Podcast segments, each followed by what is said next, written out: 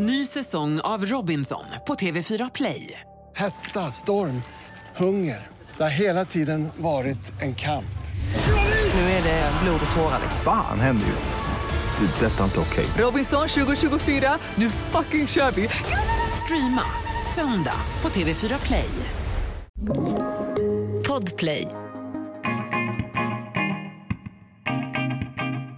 Jag har bantat klart kan jag säga i mitt liv. Jag kommer aldrig mer banta. Been there, done that. Men det känns som att killar äger sin kropp på ett annat sätt. De klappar sig på den där ölmagen och säger öl byggde denna härliga kropp och skrattar åt det. Jag är inte så trygg i min kropp. Jag gillar min kropp. Den fungerar superbra och jag tycker den är fin men jag är inte så pass exhibitionistisk eller singel för den delen så att jag Nej. skulle stå där själv. Nakenhet borde vara det mest naturliga och ändå så är det så laddat. Det brittiska tv-formatet Naked Attraction har kommit till Sverige och leder gör Sofia Wistam. I programmet får en singeldeltagare i varje avsnitt välja vem hon eller han ska gå på dejt med och urvalsprocessen börjar i helt andra änden än en vanlig dejtingsituation. För visst brukar ansiktet vara det första du ser på den du ska gå på dejt med och könsorganet det sista. Programmet har gjort succé och fått både ris och ros. Idag har jag Sofia med mig i livshjulet och vi ska prata om varför nakna människor kan väcka så starka känslor. Hur ser Sofias egen relation till nakenhet och sin kropp ut? Skulle hon själv kunna tänka sig att ställa upp om hon var singel? Du lyssnar på livshjulet med mig Anna Hegerstrand och dagens ämne är nakenhet med Sofia Wistam.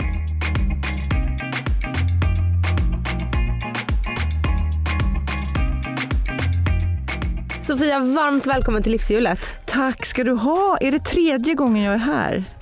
Ja, alltså officiellt är det ju tredje gången, inofficiellt är det ju fjärde gången. Ja. Vi hade lite teknikstrul. Ja, alltså jag känner mig just nu som värsta datahacken. Eh, vi har ju alltså spelat in en podd precis alldeles nyss och var väldigt nöjda och glada.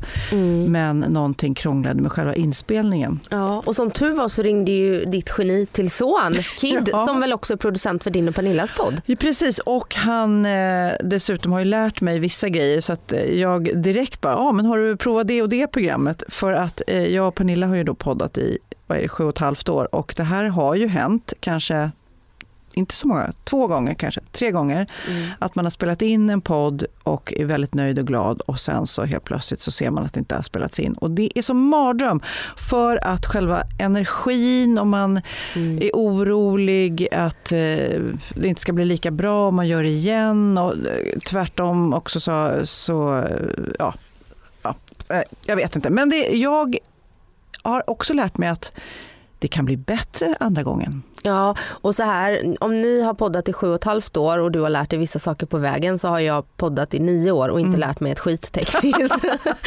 så att, men det jag har lärt mig är, för det har ju hänt mig såklart och ofta blir det faktiskt bättre än andra gången för då blir den första gången som en liten rehearsal. Mm, ja. Och vi ska ju prata eh, om ditt nya program som inte är jättenytt nu när det här avsnittet släpps men det rullar i allra högsta grad. Ja. Naked Attraction. Ja, alltså jag har gjort tv i 30 år och jag har aldrig varit med om något sånt bass. Alltså det är så många, när jag går på stan så pratar folk om det. När jag går på tillställningen och sådär, folk är så här, jag måste bara säga. Och det är ju, jag skulle säga 80 procent tycker om det, tycker att det är kul, lite guilty pleasure, att man liksom kan inte sluta titta och sen är det 20 procent som inte tycker om det. Så det är nog ett program, inte för alla, så kan man väl säga. Nej men det blir ju ett ämne som vi ska eh, beröra här idag och det är ju nakenhet. Ja men kroppar och nakenhet är såklart eh, har man ju inte sett i tv på det här sättet. För det är ju verkligen närbilder på kön och sånt där. Men samtidigt om man tänker tillbaka till tiden när Robinson kom för en massa år sedan, då blev det ju krigsrubriker på att det var eh, mobbing-tv, att man röstades ut och sådär. Och sen vips några år senare så blev det, började folk ha sex i tv i, i Paradise Hotel och sådana mm. dokusåpor. Så att, eh, ja, det händer såna här grejer och nu är det ju, nu banar vi väg för kroppar. Vanliga kroppar ska jag säga. Ja men verkligen. Och du har ju under dina 30 år i rutan lett alla olika sorters program. Allt ifrån Sofie Propp barnprogram Ja. till Temptation Island kollade jag på. Mm. Eh, men Sofias änglar är väl det som man idag förknippar dig Ja, väldigt men det starkt har med. jag ju gjort de senaste tio åren och det ligger mig väldigt varmt om hjärtat. Men jag har ju verkligen under de här 30 åren då eh, gjort, som du säger, alla typer av program. Många Mm. lekprogram och även nyhetsprogram och eh, samhällsprogram och filmprogram. Och det bara känns det som att eh, nu kanske inte var helt självklart för mig att gå från Sofias änglar till Naked Attraction. Det var det inte. Jag blev nog lika chockad som många är när de ser det här första gången. Jag satt och gapade liksom och tänkte att oj, varför gör man det här? Och vad var det som gjorde att du tackade ja? Ja, men det var nog att jag ville göra något svårt, för det här är rätt svårt på ett konstigt sätt, eh, programledare svårt, för att det bygger mycket på vad jag lockar fram där. Mm. Eh, och att det blir bra att alla ska känna att de går därifrån inspelningen och har gjort någonting bra. Mm. Eh, och sen ja, det är lite kittlande att göra något eh, sånt som jag inte hade gjort förut. Och det slår mig som har sett de första två programmen att de som ställer upp eh, måste ju vara exhibitionistiska men Mm. också det är mycket tatueringar, Mm. mycket piercingar på intima ställen. Ja. Det borde ju vara överrepresenterat bland de här deltagarna. Ja, Eller ser alltså det jag, ut tror, jag, jag tror att folk har mer tatueringar än vad man tror. Mm. Jag har själv massor med tatueringar och eh, jag har ingen piercing men eh, det slog ju mig. Mycket tatueringar, mycket piercingar och inget könshår. Det Nej. är ju utrotat. Det är nästan sorgligt. Man kan tänka tillbaks på 70-talet när det var så här stora buskar och eh, jag tänker på någon Playboy-tidning jag såg som verkligen var, det var märken efter bikini när man hade solat och naturliga bröst och buske. Det ser ju helt annat ut nu. Mm. Ja men så är det verkligen. Samtidigt som jag var på badhuset häromveckan med mina barn och det är rätt mycket buskar i... Är det det? Ja, men det, kan, Älskar. men det kanske också är de personerna som står där i duschen på badhuset kanske inte heller söker till Naked Attraction. Nej, det kanske finns också. Nu har inte jag frågat de som var med i Naked om, ehm, De gillar att bada. om, nej, men om de har piffat till sig inför programmet. Det Ja. vet jag faktiskt inte om man kanske vill göra något speciellt och sådär. Men jag tycker bland mina väninnor som jag ser nakna, i alla fall då och då, så är det mer Nu- Nej men det är mindre könshår. Mm. Eh, det är det ju än vad när man var liten och sådär. Men ja, någonstans kan jag känna att jag saknar det och att jag också blir lite så här frustrerad för det är ju en funktion i könshår. Det Mm. finns ju där av en anledning att det ska skydda liksom. Mm. Vad tror du att det här programmet bidrar till just i synen på kroppar? Men jag känner ju att vi tjejer, nu drar jag alla över en kam lite generalise- generaliserar, Mm. att vi tjejer ska göra oss till så mycket och vi duger inte tycker vi att, att vi håller på och bantar och eh, opererar och köper dyra rynkkrämer och sminkar oss. Alltså det är mycket att vi ska passa, kanske inte bara för killarna utan för en själv och för eh, tjejer eller jag vet inte. Men det känns som att killar äger sin kropp på ett annat sätt. De Mm. klappar sig på den där ölmagen och säger öl byggde denna härliga kropp och skrattar åt det. Eller eh, vi skulle inte sk- eh, klatscha någon på rumpan och säga haj, det var en stor röv du har. Nej, Bullar som har byggt den röven. Och ska, du vet. Eh, så att på något vis ska, ska vi vara mer till lag så, och äger inte våra kroppar och gillar våra kroppar på samma sätt. Så därför tycker jag det är fint med ett sånt här program där vi visar de här människorna som verkligen är trygga i sina kroppar, har inget problem att visa upp och eh, visar också olika storlekar. Det är ju Mm. verkligen stora, små, korta, långa, stora bröst, eh, små bröst alltså, och visar att det är fint. Jag stod verkligen i studion och tänkte wow, Mm. vi tjejer är vi så fina. Alltså, alla. Ja. Jag, jag verkligen stod genuint och tittade på de här rumporna och bara wow. Häftigt. Samtidigt som i de två första programmen så la jag märke till att den personen som man väljer i slutet är, var den mest norm, eh, normativa kroppen. Mm. Det var den mest vältränade killen som blev vald av tjejen och det var en av de smalaste tjejerna med små toppiga bröst som blev vald av mannen trots att han eh, tidigare hade liksom berättat att han gillar stora bröst och det ska vara mycket härligt så valde han ändå en liten petit tjej. Fast jag tänkte det var häftigt att han går emot sig själv och det han brukar Mm. gå för. Att det blev något annat där. Att för det är lite så här tycker jag att ibland målar man upp en bild. Så här, Åh, jag gillar, eh, säg att man gillar mörka killar och sen så blir man kär i en blond. För Mm. att man bara tror att man är och så när man står inför någonting så attraheras man av någonting annat. Och den här killen säger att han gillar, gillar stora bröst och så väljer han en med små. Men eh, ja, jag, jag har faktiskt inte tänkt på det så. Jag, eller vi i produktionen blev väldigt besvikna för vi trodde att hon skulle välja Pinocchio. För er som inte har sett det här så är det då en man som har tatuerat Pinocchio runt snoppen. Mm. Och eh, själva snoppen är näsan på Pinocchio. Väldigt knasigt, men ändå han var väldigt härlig och rolig som människa. Så man tänkte de skulle passa så bra ihop. Men det är ju inget som hindrar att de kan kontakta varandra efter. Det här är ju ett är ju det som händer i tv och ett är ju, det andra är ju det som händer utanför såklart. Ja, såklart. Kan du inte bara dra, om man inte har sett programmet Ja. eller hört talas om det, Det här är, känns osannolikt. Ja, det här är program som då har gått i England eh, sedan 2016 tror jag. Och sen finns i Norge, Finland, Danmark, eh, Tyskland, Polen, alltså det, Italien. Det gått i, många olika länder, flera säsonger har blivit en succé, men lite omdebatterat såklart. För att det går i bräschen eller banar väg. Det är om, en, ett omvänt datingprogram så att vi börjar nerifrån. Eh, jag står med en person som då söker en dejt som har kläderna på sig. Och sen har vi då i castingprocessen tagit reda på vad den här personen gillar, attraheras av och sen har vi kastat ut då eh, fem personer som står bakom skärmar och sen höjer vi de här skärmarna. De är nakna bakom skärmarna, vi höjer skärmarna. Eh, först ser vi underkroppen, eh, alltså till midjan ungefär, så vi ser eh, kön, ben, händer, fötter, vader, då, baksidan, rumpa. Eh, och sen så höjer vi så ser man överkroppar med bröst och bröstmuskler och axlar och armar och sen ansikte. Och sen i slutet tar även den personen som står med mig av sig kläderna. Och sen resulterar detta i en dejt. Kan låta lite ytligt, men det är liksom på något vis att se om det funkar om man då sätter sig sen med kläderna på, vilket de gör, och, och börjar, liksom, då vet man vad, vad som finns under. Man vet att det finns någonting som attraheras där. Liksom. Isen är ju bruten redan från början kan man säga.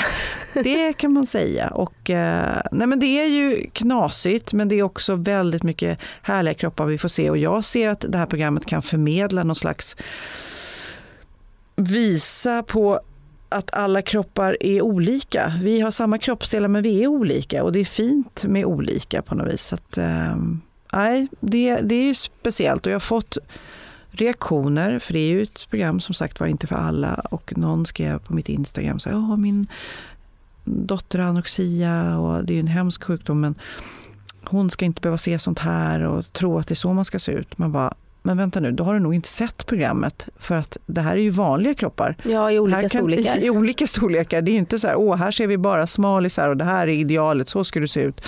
Ehm, så att ehm, jag tror att många av de som kritiserar är de som inte har sett det och förstår vad det är vi gör.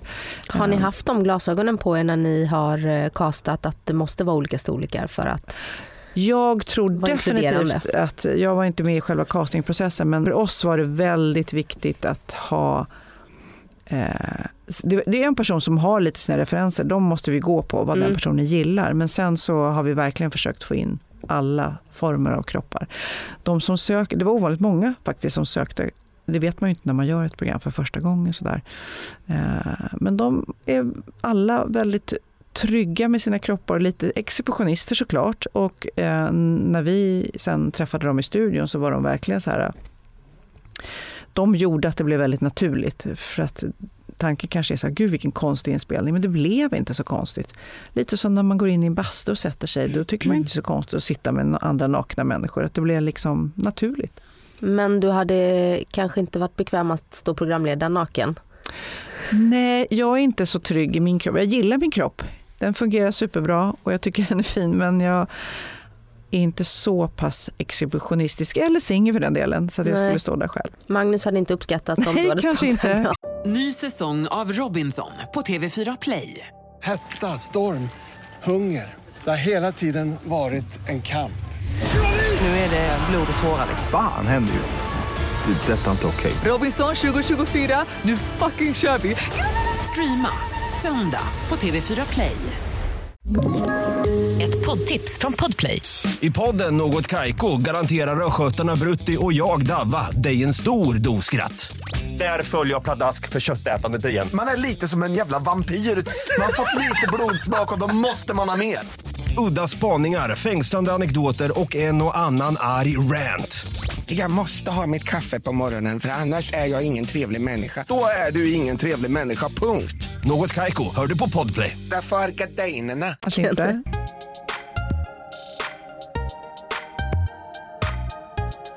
Vad har du för, för relation till din kropp och nakenhet?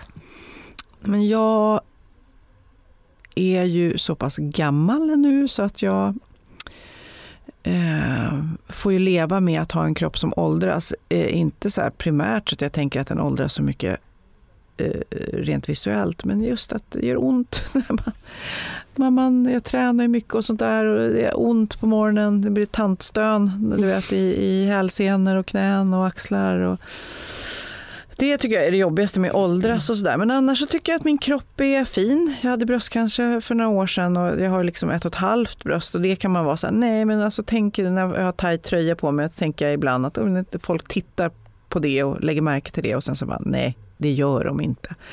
De har fullt upp med att oroa sig för sina egna bröst. Ja, och precis. Och många tjejer har faktiskt olika stora bröst.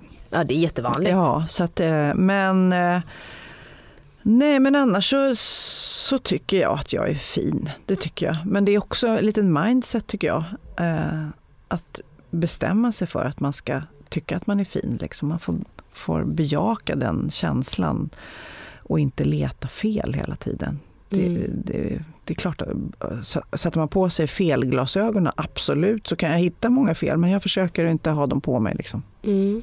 Var det självklart för dig eh, efter, att, eh, efter operationen att inte eh, fylla ut, med ett, eh, fylla ut ditt bröst? Ja, jag tog ju bort en skärva av mitt bröst, så det blev inte så. Hade jag tagit bort hela bröstet, det gör ju vissa, då kanske Mm. jag hade tagit bort andra också för att få någon slags balans. Det är väl mer att men jag gillar också urringat och jag har alltid haft ett stor byst så att eh, ja, det var, ja, det var självklart att inte eh, göra ett helt nytt bröst, det var det. Men eh, hade jag tagit bort hela så kanske jag hade gjort det.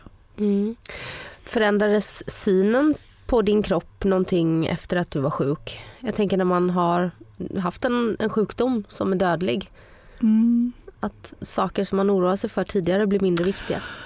Och det hemska är, nu var ju det här, eh, vad är det, 10-12 år sedan. Så att det, det knasiga är ju att precis där och då, när man är rädd för att dö och alla de känslorna, då, då tänker man ju att man ska tillvara på varje sekund och leva i nuet och bara umgås med sina barn. Och Mm. dutt, dutt, dutt. Man har sådana planer.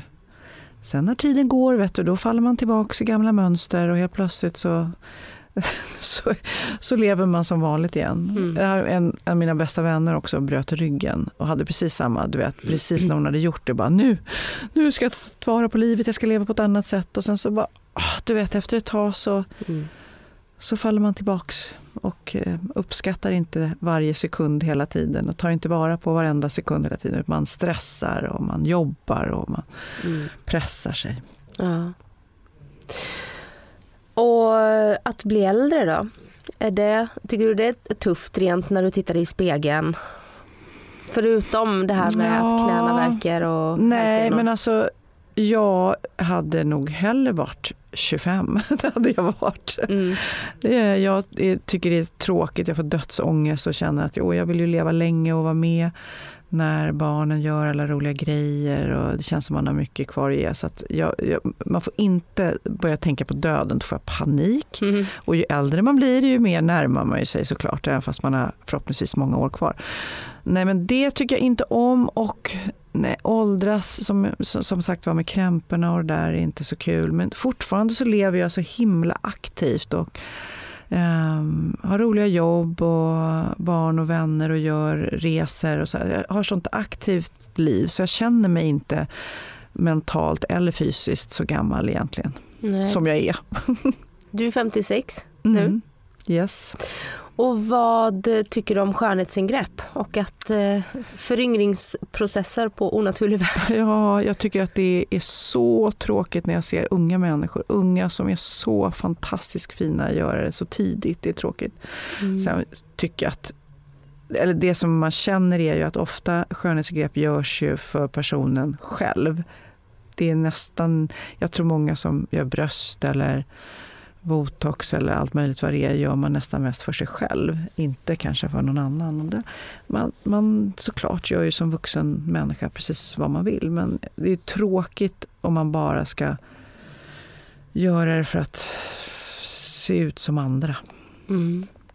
Hur pratar du med dina barn? Och kanske främst tänker jag på, du har en dotter, Mm. om kroppen. Jag tänker det finns en viss press Eh, på att se ut på ett visst sätt. Ja, Cindy, min dotter, är helt fantastisk. Eh, och eh, jag är som förälder tror jag mer sådär, både när det gäller killar och henne, eller mina söner och henne, att jag inte vill säga nej, för då laddar man saker. Om jag säger nej, Mm. du får inte äta så mycket socker, nej, du får inte dricka så mycket alkohol, då blir det ju så laddat så då vill de inte göra något hellre än att göra det. Mm. Min man är mycket, mycket strängare. Han är så här, nej, nej, nej, bara godis på lördagar på den tiden. Och du vet, Mm. han blir upprörd fortfarande när de äter godis på andra veckodagar, Ja. alltså killarna. Men jag tänker så här, nej, man ska inte förbjuda saker. Alltså, det, det, ska, det ska vara... Ja, om man inte har ett problem Mm. eh, så tror jag att det är bättre att bara ät det som är gott, gör det som är härligt sådär. Och det gäller ju allt i livet tycker jag. Världens bästa uppfostringstips är att, att säga liksom, du ska göra saker som du själv vill, inte som andra vill. Mm. Eh, Både det, när det är sex och sånt där. Och man, man tänker så här, åh, hur påverkas ungdomar av att porren finns överallt så tillgänglig liksom. Bara hela tiden, du ska göra saker som du vill, inte för någon annans skull. Mm. Då, då äger man liksom sin resa som man gör med kroppen. Mm. Och sen så, gör, så kan man säga saker till sina barn men de tar ju efter beteenden också. Ja. Eh, och både du och jag tror jag känner många som, mm, jag kan bara prata för mig själv, jag har legat inne på ätstörningsklinik för Oj, ja. ätstörningar. Jag, eh, när jag var yngre, jag har nog inte så många vänner som inte har bantat Ja. eller eh, klagat på, på sin kropp. Eh, jag har en dotter Ja. som är fyra idag som jag tänker väldigt starkt på att inte föra Ja, över det här. nej. Men ens beteende i vardagen. Eh, och, du- och du har ju också, du har väl varit ambassadör för Viktväktarna va? Nej, Eller har jag fel ja, där? inte ambassadör. Nej, men jag gjorde, jag, gjorde, jag gillar, jag har gjort reklam för vikta, Viktväktarna. Eller, Mm. eller överhuvudtaget så tycker jag om att hålla en balans. Att, Mm. Och det är många som har problem med att hålla balans. Mm. Att hitta just rörelse. Jag, skulle aldrig, jag har bantat klart kan jag säga Mm. i mitt liv. Jag kommer aldrig mer banta. Been there, done that. Eh, men jag känner att det som får mig då, nu när jag tränar mycket efter 16 weeks of hell där, så eh, när jag tränar mycket så ska jag få balans i min kost så att det blir bra. Och då pratar vi kanske att äta mer ibland. Mm. Alltså det är inte alls att hålla nere utan det gör, och det kan de här apparna som finns, det finns ju så många bra appar nu för tiden. ja. Det finns appar som hjälper en hitta balans och sen ska man inte banta. Nej. Och 16 Weeks of Hell är ju ett extremträningsprogram som Mm. också gick som, eh, som eh, program på Discovery Mm. där du var med Ja. eh, och körde det i tv som heter Den stora hälsoresan. Hur var det? Älskat. Jag älskar det. Och Mm. det var också så här, för jag vet att Martina Haag hade lite så här debatt och vikt och väga in sig. Jag bara, jag såg Hon slutade väl för att hon tvingades väga? Ja, men det bara kändes, jag, jag såg inte alls att väga mig som ett problem. För jag har ju min kropp och min eh, resa där. Jag vill ju bara att det skulle bli, hitta den där balansen. Eh, att jag åt så pass mycket så att jag kunde träna så pass mycket som man gör där. Ja. Eh, jag tyckte om det och jag verkligen arbetade in eh, rutiner som jag fortfarande har kvar. Jag går säkert en timme om dagen. Jag går på gym ofta i veckan och spelar padel. Jag, alltså jag jag har gått från att vara inte en träningsmänniska till att vara en träningsmänniska och det blev för att jag gjorde det under så pass lång tid. Det, det krävs tid för att jobba in de där vanorna. Mm. Och kosten, jag åt inte så att jag höll på att väga och, och jag var inte så obstinat ska jag väl säga under programmet eller nu heller. Utan jag försöker bara äta bra mat. bra. Ekologisk mat, nyttig mat. Jag försöker ge min kropp bra bränsle liksom. Utan Mm. att vara fanatisk. Och sen äter jag godis tyvärr, det gör jag. Ja men själen ska ha sitt. Ja. Den lilla godismagen. Jag levde bredvid min sambo i höstas när han gjorde 60 weeks of hell och det Mm. var verkligen inte en eh, relationsboost. Tvärtom. Vi, Nej, min vi, man var tokig. Han blir tokig på alla mina projekt. Jag, Ja. För jag blir lite manisk. Ja, men det påverkar ju alla i omgivningen Ja. att man inte kan äta en trevlig middag eller Mm. ja, nu vägde ju inte du maten. Min sambo var mer fanatisk. Han Mm. vägde varenda liten bönpasta Mm. i 16 veckor. Och det blev... Hatar bönpasta. Ja, Fy fan. ja, nej, det är inte, alltså, pasta ska ju vara pasta. Ja. Eh, och ska du äta pasta kan du lika väl äta det riktiga. Men, men ehm, hur blev det för er, er relation? Nej, men han är fantastisk min man, jag älskar honom på alla sätt. Och eh, just han, när jag går igång i alla mina tv-projekt ofta som det är så är det så här, åh nu ska jag 60 weeks of hell. Eller nu har jag precis gjort mullvaden. Och sen bara efter några veckor så bara Herregud, eh, det här var inte okej. Jag får ta allting här hemma, du vet. Även fast vi har stora barn nu så är det ändå så här. Det är matlagning, det är städning, det är handla, det är eh, betala räkningar. Alltså du vet, jag bara släpper och bara åh, jobba, jobba, jobba. Sugs in i något. Och där var det ju träning. Så jag bara, jag måste åka till gymmet nu. Jag måste gå ut och gå nu. Va? Nu? Vi, det är ju lördag morgon. Kan vi inte bara, nej, jag måste, du vet. Mm. Så att han har ju vant sig, vi har ju varit tillsammans i 20 år, men han just nu när mullvaden som jag precis har gjort är klart så är han så, det, han kommer vara liksom han kommer ju bara ge mig nycklarna till huset och bara nu gör du allt. Mm. Liksom. Han har, eh, han har jobbat upp en liten buffert som Ja, det kan man igen. lugnt säga. Eh, hur stor var drivkraften att eh, få en inom citationstecken snyggare kropp i 60 weeks of hell för dig? Snyggare, nej men jag hade starkare som fokus och det är det som är intressant i det där programmet är ju att man gör ju eh, en invägning då Ja. Och sen när man hade gjort det här programmet, så de som hade sett det då, som träffade henne så här, "Åh, hur mycket gick du ner? Hur mycket gick du ner? Och det blir så extremt ointressant. Jag kommer inte ens ihåg hur mycket jag gick ner. Nej. För det blir inte det, utan det blir bara mus- jag, jag mäter muskler och styrka. Det är det man mäter. Och fettprocent vet jag. Och fettprocent, absolut. Men hur mycket man går ner kilomässigt, det var helt ointressant. Ja. Och det, för en själv, man blir nästan provocerad när folk frågar hur mycket man gick ner i vikt. För bara, men, men, det spelar, kolla på mig. Jag, jätte, alltså jag gjorde såna här chins, fattar det är ju helt overkligt att den här tanten ska liksom dra sig upp i.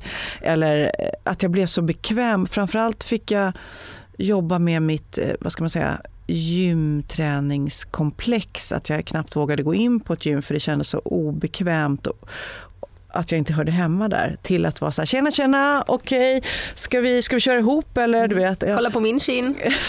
nej men eh, inte för att jag, jag är verkligen ingen bodybuilder. Absolut inte, men jag blev ändå trygg i min tantkropp att vara på ett gym och göra olika fysiska övningar och det var jag så nöjd med. Och nu för några månader sedan så tänkte jag så här, men nu ska jag prova alla pass som finns på Sats där jag går. Mm. Så då börjar jag beta av varenda, och vissa passar mig, vissa passar mig inte och så hittar man sina favoriter. Det var mer så här, nu ska jag prova allt, allt från så här konstig yoga i värme till, Mm. eh, till bootcamp, eh, bootylicious, du vet. Det är allt. mitt favoritpass. Jaha, okej. Bootylicious. Ja. Det är kort också. Ja, jag, jag har någon jättekonstigt pass som jag går på som heter indoor walking. Så tänker man, hur, det är ju fånigt, ska man gå inomhus? Men då är det som en typ stairmaster som man Ja. går och man svettas så in i bomben. Och det passar mig. Mm. Eh, men jag gillar, så att ja, min kropp blev absolut mer vältränad men framförallt så lärde jag mig träna. Ny säsong av Robinson på TV4 Play. Hetta, storm, hunger. Det har hela tiden varit en kamp. Nu är det blod och tårar. liksom. Fan händer just nu. Det. är Detta är inte okej. Robinson 2024, nu fucking kör vi! Streama söndag på TV4 Play.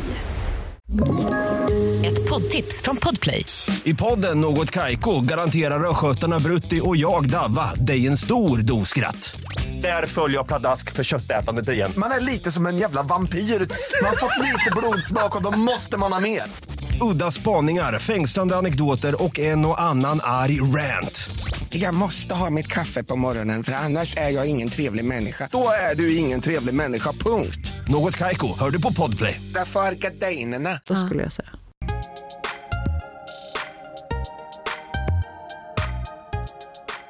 Du, Naked Attraction det handlar ju om, lika mycket som det handlar om kroppen så handlar det ju om attraktion till olika kroppar.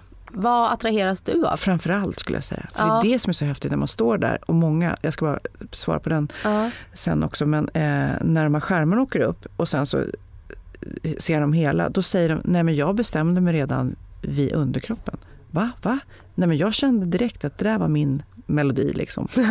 Det var intressant som att jag skulle, om jag skulle se min man, att jag skulle välja honom från midjan neråt. Det känns overkligt. Men sen pratar vi också attraktion, för, för det som är så häftigt är ju kemi. Mm. Det som är att om du och jag skulle stå där och titta på fem nakna män så kanske du dras till en och jag till en annan. Kanske Mm. till och med, verkligen, så är det ju. Så det blir ju liksom, det finns ju någon för alla. Ja. Det är ju det som är så häftigt att man dras till någonting som man har byggt upp, vad det är som är attraktion. Det som man har tagit med sig ända från man var spädbarn tror jag, med dofter och vilka människor som har varit snälla mot en. Och ja, men jag gillar sådana med stora händer, jag gillar sådana med ben som är så här och så här. Det, jag tycker det är jätteintressant och häftigt Mm. att det är kemi. Det är därför det är så läskigt tycker jag med de här eh, datingapparna Ja. som finns. Att man lägger in olika så här, önskemål, preferenser, det här vill jag ha, det vill jag ha. Och sen så vet man ju, IRL så Mm. faller man för något helt annat. Mm. Eh, och då spelar inte den där kulmagen någon roll eller du Mm. vet, eh, det där skägget som man trodde att man inte skulle attraheras av. Utan, Mm. nej, det, är, det är väldigt intressant. Men det var en annan fråga som jag nu glömde jag undrar bort. vad du attraheras av. Vad var det som gjorde att du attraherades av Magnus Gud. från, Vad från början? är det? Där var det verkligen intressant, för vi träffades i Alperna på en skidresa tillsammans eh, första gången. Vi såg varandra och jag kände direkt när jag såg honom att där är han. Bam! Och då stod han i skidhjälm och skidglasögon. Alltså, det, var liksom, det var inte någon kropp med där inte. Nej. Han kände nog, han skulle nog inte beskriva det här stunden på samma sätt som jag. Men eh, jag var så här, bam liksom. Och sen pratade vi och sen så, eh, jag fick jobba hårt för att få honom kan jag säga. Han var liksom, han hade inte, eh, eller så spelade han något spel. Jag frågade dem efteråt, jag bara, hur kunde du vara så svårflörtad? Jag som är så härlig. På vilket sätt var han svårflörtad? Nej men alltså jag red, du vet, vi träffades och sen så, men det var in- inget mer och ja, jag fick jobba för att han skulle liksom vilja satsa på oss. Mm. Ehm, Skrämdes han av att eh, du hade barn sedan ja, tidigare? precis, eller? för jag frågade sen efteråt när vi då blev kära och tillsammans och gifte oss och allt vad det var. Men vad, hur kunde det ta sån tid? Han bara, ja men ett barn sen tidigare, han hade inga barn. Det blir ett stort ansvar och bonuspappa då liksom. Mm, sen hade du väl, du har ju också dina äldsta med två olika. Ja, precis. Tänkte, hon verkar stökig. Ja, hon var slampig.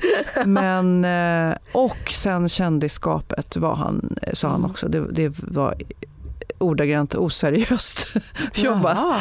Han tyckte det var inte så intressant. Och, jag, och det var så svårt att sätta ord på det. Många kanske har det som tycker att det är något coolt, men det tyckte inte han. Nej. Och då skulle han liksom hamna i det på något vis. Mm. Vad tror du om dagens kroppsideal? Eh, jag tänker så här, tidigare vi pratade ju om att programmet de, i två, de två första avsnitten så valde de de normativa Mm, eh, mm. kropparna. Samtidigt som idag så är det så vanligt med kroppspositivister, kroppsaktivister och då ska man gärna vara inte visa en normativ kropp i, som är hälsosam utan det, antingen är man jättevältränad, jätteslank liksom, på det här 80-talsmodellernas vis eller så är man jättestor och man ser tydligt att det där är ju en, verkligen en riskfaktor för diabetes typ 2 till exempel Mm. som ökar lavinartat. Ja, jag håller med. Alltså det, jag tycker det, jag, jag, det provocerar mig jättemycket. Mm.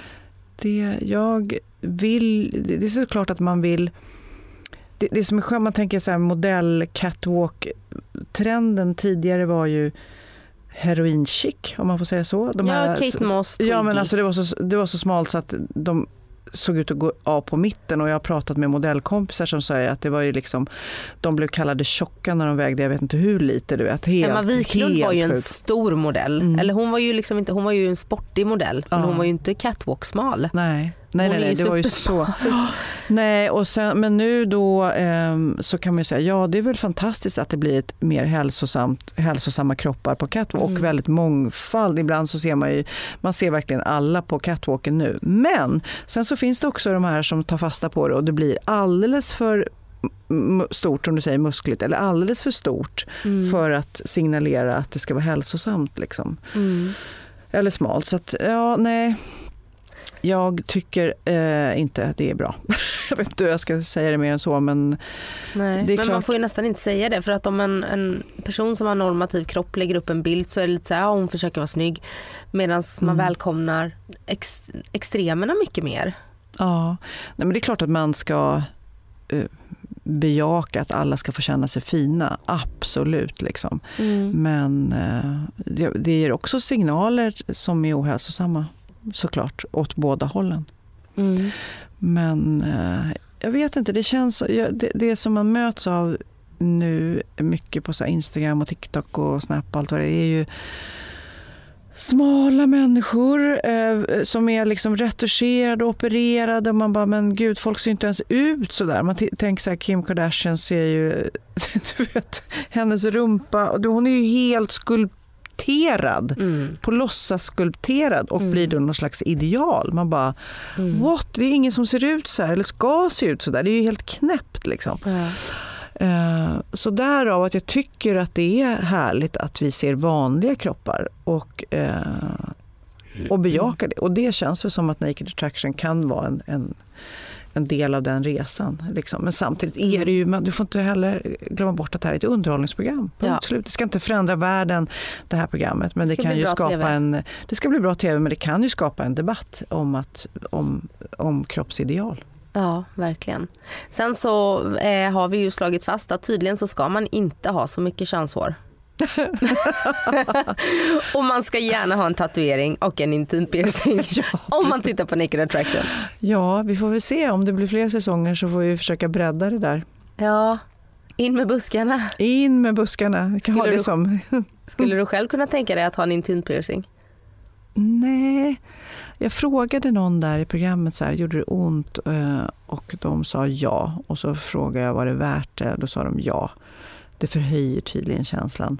Eh, Det låter ju trevligt såklart, men nej, alltså jag, oh, det är ont bara jag tänker på. Nej, jo, det gör så ont. Men man sätter inte i klitoris, man sätter det tydligen i eh, någon kappa. Klitoriskappa heter det. Jag vet knappt vad det är. Men...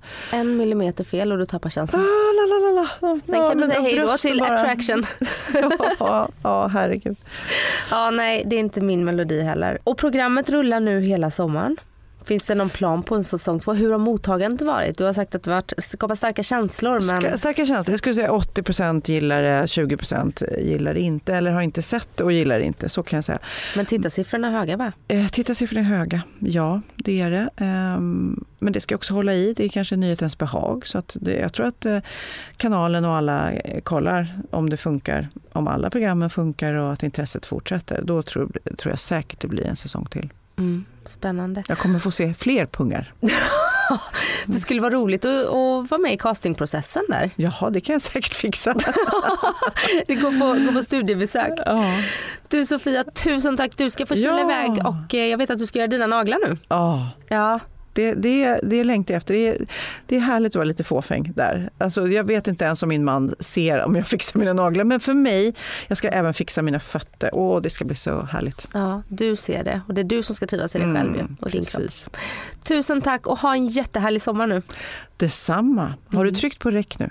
Du, titta lampan lyser. Ja, bra. Hej då.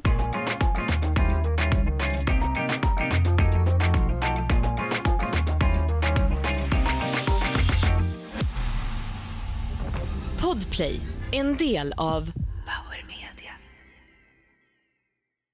Ny säsong av Robinson på TV4 Play. Hetta, storm, hunger. Det har hela tiden varit en kamp.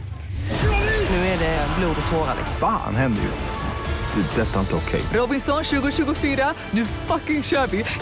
Streama söndag på TV4 Play.